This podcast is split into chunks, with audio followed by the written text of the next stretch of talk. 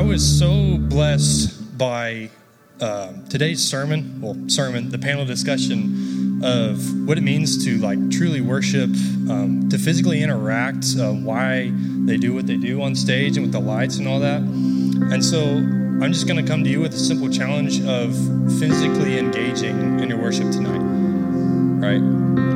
I know as a teenager, I thought it was weird. Like when I looked down the row and I saw people having their hands up, I was like, why are they doing that? That just looks embarrassing. And, but I didn't realize how much joy it brings to the Lord to do that. He wants us to do that. Scripture calls out for us to extend our arms out to Him and kneel down before Him and bow before Him.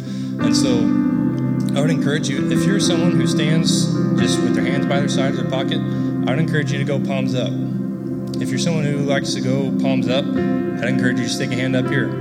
If you stick one hand up here, I'd encourage you to do two. Right? Whatever is comfortable for you. I'm a, the fish is this big kind of guy, or hold the flat screen kind of guy. Whatever's comfortable for you, I would encourage you to do that.